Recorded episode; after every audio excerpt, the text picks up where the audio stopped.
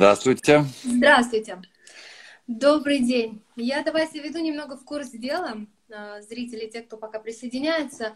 А, сегодня у нас прямой эфир с Вадимом Дозорцевым из города Москва. Вадим – эксперт в продажах и маркетинге, радиоведущий, а также один из спикеров онлайн-форума «Синергия», который, кстати, будет э, проходить завтра и послезавтра. Хочу всем напомнить. Вадим, давайте вот пока у нас зрители присоединяются, вы немного расскажите о своем бизнесе. А потом уже перейдем к основным вопросам. Хороший вопрос, коротенечко, минут на 40, да? Э, я так расскажу очень быстро о своей вообще бизнес-истории. Э, начинал я бизнес в 90-е годы, и у нас в итоге с 94 -го года по 2000 мы сформировали прям группу компаний, мы были очень успешны в те времена, ну, как многие занимались импортом, дистрибьюцией, учились продавать именно тогда, учились управлять продажами именно тогда.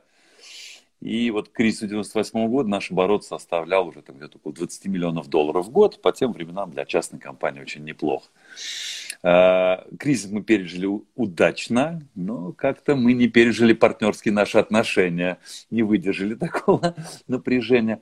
В 2000 году я вышел из этого бизнеса и организовал консалтинговую компанию Бернер и Стаффорд, которая живет и здравствует до сих пор. Вот когда вот так было модно, тогда мы называли ее так на англоязычный манер. И, собственно, мы занимались и занимаемся до сих пор э, управленческим консалтингом в сфере продаж, клиентских отношений, маркетинга, CRM-систем. Пять лет у нас было направление, вообще мы разрабатывали свою CRM-систему. И потом мы продали этот проект, он такой нишевой, стал нишевым проектом и живет, кстати, тоже до сих пор. Вот. И вот в течение последних, наверное, двух лет я вышел из оперативного управления компанией, уже работают мои партнеры, люди, все хорошо. И я занимаюсь тренингами, выступлениями, э, пишу книгу, долго, правда, пишу, надо бы ускорить процесс. Вот такая моя бизнес-жизнь. Что-то как-то у нас сегодня плохо подключаются наши предприниматели. Ничего, Они просто сейчас... привыкли что мы в обед проводим, а у нас сегодня в 16.30. У нас время-то Понятно. больше, чем у вас. Ну, давайте перейдем, наверное, к первому вопросу. Вот вы по телефону мне сказали, mm-hmm. что этот кризис отличается от предыдущих. Почему? Чем он отличается? Он уникальный кризис. Он мало того, что он экономический кризис, и нам еще предстоит столкнуться в России со всеми трудностями экономического кризиса, все только начинается. Он глобальный экономический кризис. Все страны прогнозируют спад экономики, ну, по понятным причинам. И третья, основная причина, это, собственно, эпидемия, пандемия. И это очень э, необычно для человечества, потому что человечество, ну, всегда впадало или там в экономический кризис, или какая-нибудь война была, не дай бог. А вот так, чтобы во всем мире, в большинстве стран мира, люди не могли выходить из дома. И, в общем, это делается осознанно. И люди это понимают.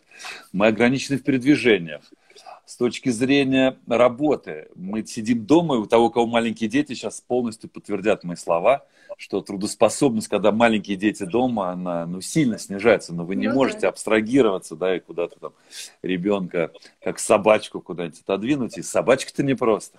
И вот это такая вот уникальная особенность, да, что есть неэкономические обстоятельства, которые влияют на нашу жизнь. И, кстати, я хочу сказать, что под, по всем все точки зрения мировых экспертов сводятся на том, что основным маркером, что ситуация начинает улучшаться, что снижаются эти ограничения, это будет открытие и разрешение на работу детских садов и младшей школы. Uh-huh, uh-huh. Вот как только мы увидим, что детские сады и младшие школы, то есть те дети по возрасту, которые без родителей или без воспитателей не могут, то все, это значит процесс пошел на поправку и начинается открытие. Кстати, хочу сказать, что, ну, понятно, что в Китае уже, в общем, вышел из такой ситуации. Э, в Австрии выходит в Европе, Чехия и Дания.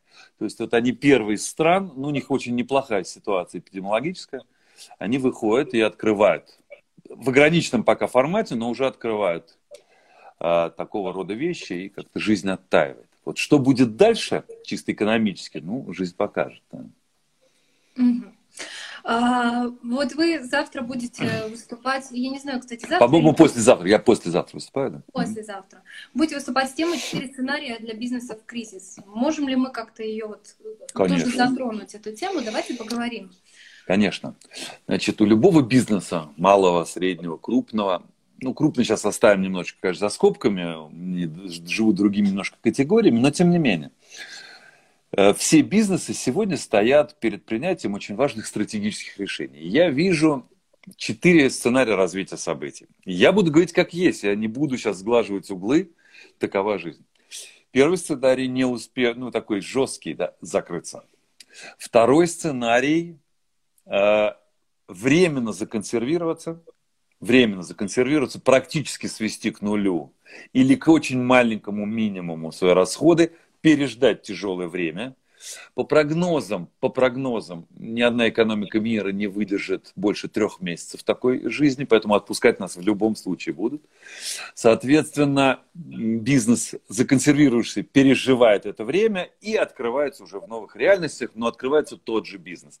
Примерная модель, она существует, ну, скажем так, турецкие отели во время зимы, они закрываются таким образом, консервируются. Этот сценарий для многих будет абсолютно реалистичен. Третий сценарий. Бизнес бьется за сегодняшнее существование изо всех сил, да, срезает расходы. Часть э, бизнеса, который бьется за жизнь, тем не менее, есть несколько отраслей, где экономический рост, такое, и такое тоже бывает. Ну, понятно, что антисептики, средства да, да, да. защиты, э, кибербезопасность когда люди уводят своих сотрудников, бизнес уводит своих сотрудников на работать дома, то требования к кибербезопасности возрастают просто на порядке. Ну, потому что ты там с телефончика в корпоративной базе данных, и твои данные могут улететь, да, уплыть. Поэтому вот кибербезопасность важный момент. А, итак, третий сценарий. Мы бьемся за жизнь вот прямо здесь сейчас этим бизнесом. Да, мы срезаем расходы но тем не менее мы не консервируемся. И четвертый сценарий, он как бы возвращает нас к первому сценарию. Да, вот когда я сказал, первый сценарий закрыться, кажется, это прям ужас. Но может быть и вправду кому-то нужно отдохнуть, а кто-то, сохранив свои активы, переведя их в кэш, в деньги, но будучи таким очень энергичным предпринимателем, сможет сейчас найти силы для нового старта, нового проекта, вообще нового. И такой сценарий тоже возможен. И вот здесь я бы хотел сделать очень важный акцент что ваши решения стратегические, дорогие предприниматели, они зависят от того, какой сценарий вы выбираете. Потому что в этих сценариях решения разные. От чего зависит выбор сценария? Вот, наверное, есть смысл как об этом тоже сказать, да. Он зависит, на мой взгляд, от трех обстоятельств. Видите, у меня так все сегодня. Три, четыре, три, четыре. Значит, от трех обстоятельств. Первое – это ваша финансовая модель. Хватит, вам, хватит ли вам cash flow, денег, наличных денег. Наличных, ну, имеется в виду на счетах, наличных. То есть ликвидности, как говорят финансисты, чтобы пережить трудные времена. А, как говорят финансовые консультанты, сейчас очень жестко сжимается время вот этого финансового кэш-контроля. Если раньше мы что-то контролировали раз в квартал, ребята сейчас еженедельно а, анализ текущей ситуации с кэш-фло, с прогнозом, оптимистичным, пессимистичным. Каждую неделю вы меняете э, да, вот свои эти прогнозы. И вот этот взгляд на финансы позволит вам разумно принимать решения. Второе обстоятельство – это ваши эмоции. Слушайте, мы люди, мы предприниматели, бизнесмены, мы, конечно, люди. Более того, мы весьма-весьма эмоциональны. Но мы бы не делали бы бизнес, да, если бы мы были такие черствые сухари. Поэтому управление своей эмоциональной сферой очень важный момент. Да, кто-то впадает в панику, кто-то наоборот он чувствует драйв, эмоции. Поэтому управление своей эмоциональной сферой очень важно. И третья составляющая, мы сейчас опять, конечно, возвращаемся к бизнесу, это рынки. Как ваши рынки, вы прогнозируете, будут восстанавливаться или расти?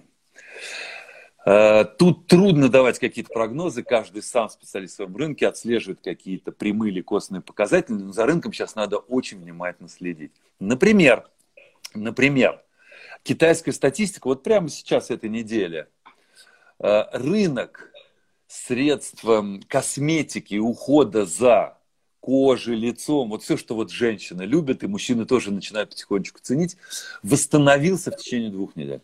Вот в течение двух недель он восстановился вот как был. Позитив. Э, рынок развлечений в Китае восстановился на 30% от докризисного. То есть люди боятся боятся идти э, там, где много людей и так далее. Поэтому вот в каждом рынке нужно смотреть, нужно следить.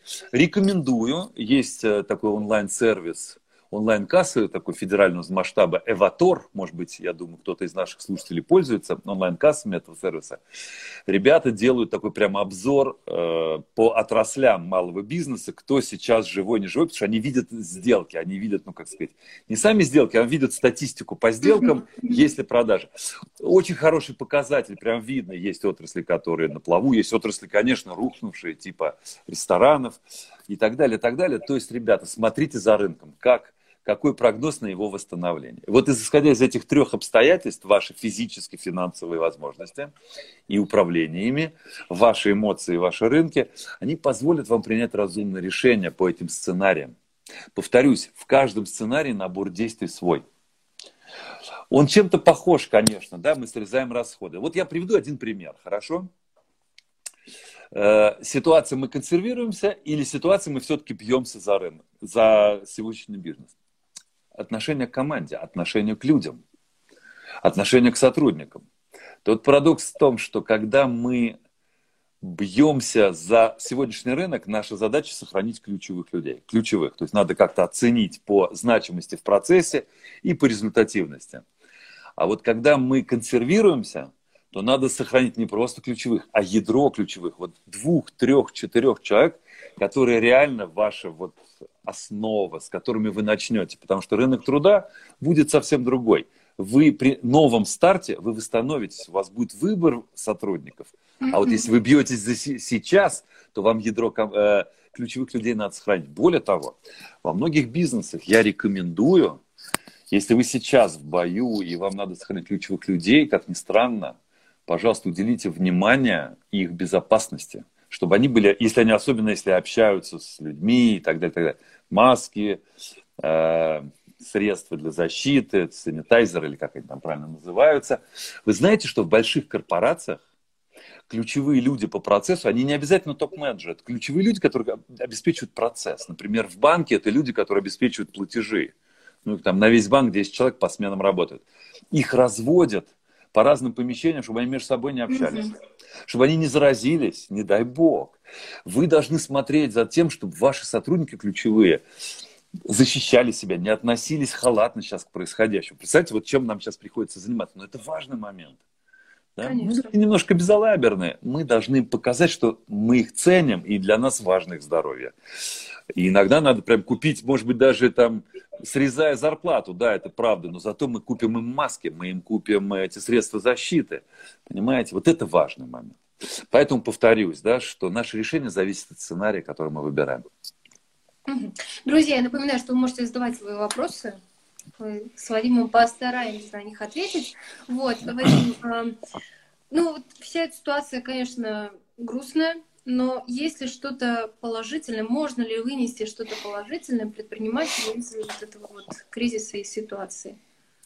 Слушайте, есть очень важный, я бы ну, не сказал бы, что прям положительный момент, но очень значимый момент. Понятно, что сейчас и отчасти паника. И надо предпринимать быстрые решения. Знаете, как говорится, лучше быть быстрым, чем элегантным во время кризиса. Вот. Но если предприниматель сейчас, особенно в условиях самоизоляции, у него находится время, но чтобы немножечко осмотреться, подумать, трезво взвесить. Давайте вещи, назовем, э, вещи своими назовем честными именами. Ну вот я как консультант могу сказать, что вот до кризиса я общаюсь со многими предпринимателями.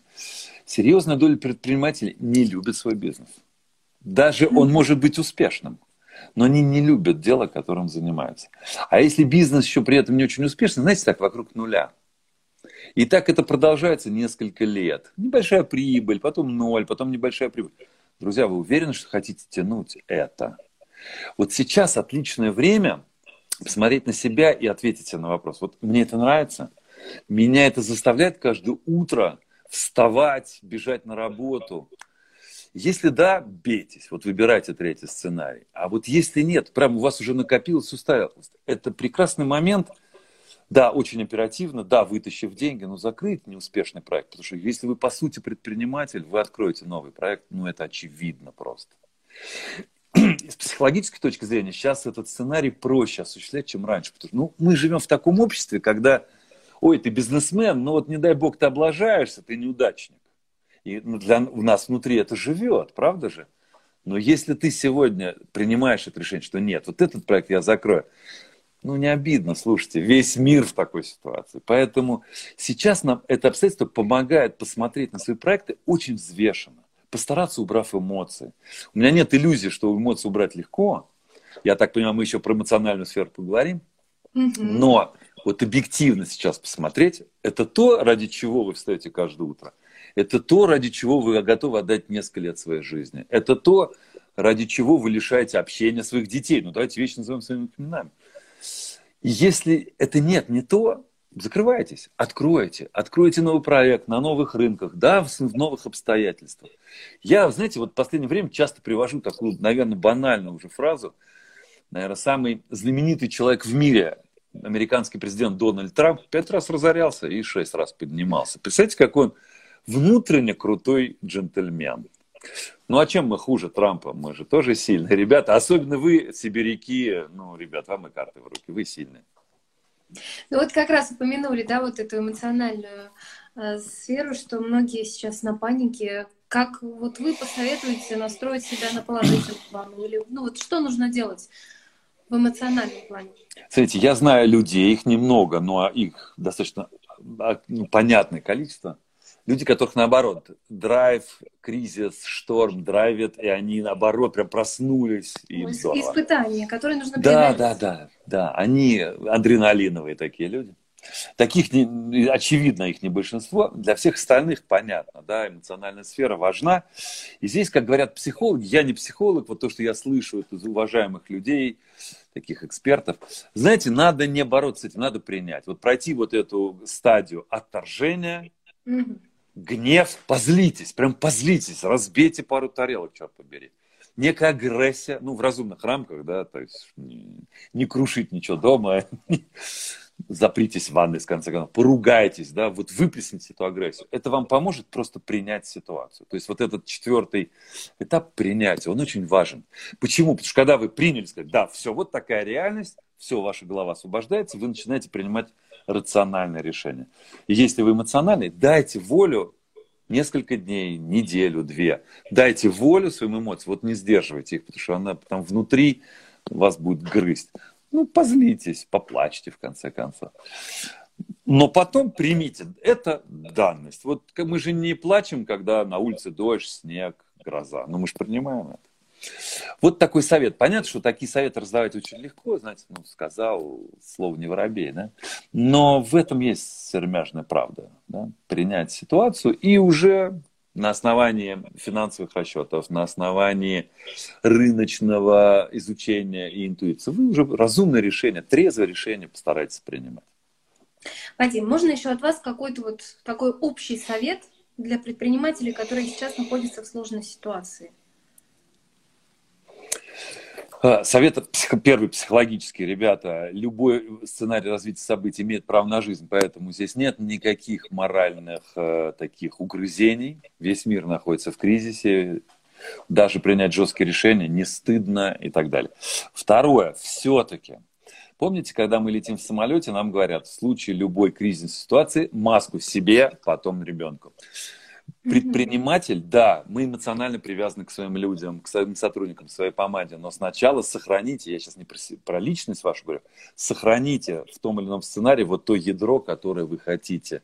Да, придется резать по-живому, придется с тем же ядром вашей команды пригласить их в зуме, в скайпе, ну, если кто-то может лично сказать, ребят, ситуация такая, сейчас дело не в зарплатах, дело в выживании. Вот я могу вам сейчас заплатить вот столько, чтобы вы выживали – но я вас верю, что мы сможем это все преодолеть. Для этого решения надо и свою зарплату, мягко говоря, подрезать.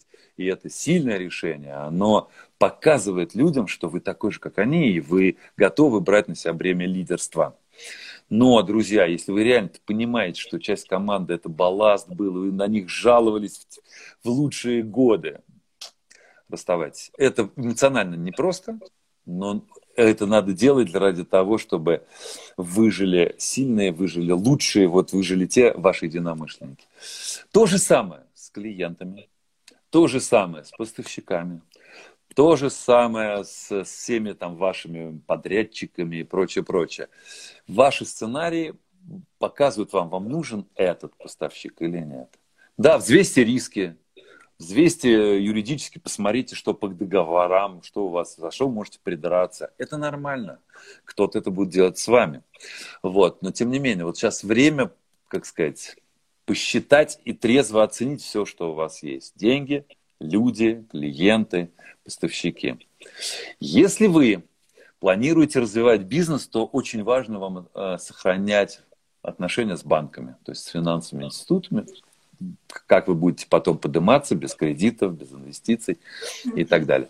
И еще, если у вас есть партнеры, ну то есть вы не один, да, у вас есть партнеры, акционеры, учредители, соучредители, я сейчас говорю прям по личному опыту, кризиса 20-летней давности 98 года, уделяйте время общению с партнерами. Прям выделяйте на это время, общайтесь, обсуждайте, спорьте, дискутируйте, но не уходите по разным углам. Как только вы разрываете коммуникацию, сразу накапливается отторжение, недоверие, и вот эта ваша связь командная, партнеров, партнеров, да, акционеров начинает разрываться. Как бы не было неприятно, тяжело, найдите все силы и время разговаривать с партнерами. Владимир, вот. спасибо вам большое за беседу. Мне кажется, это сейчас очень важно и нужно э, предпринимателям слышать таких экспертов до федерального уровня.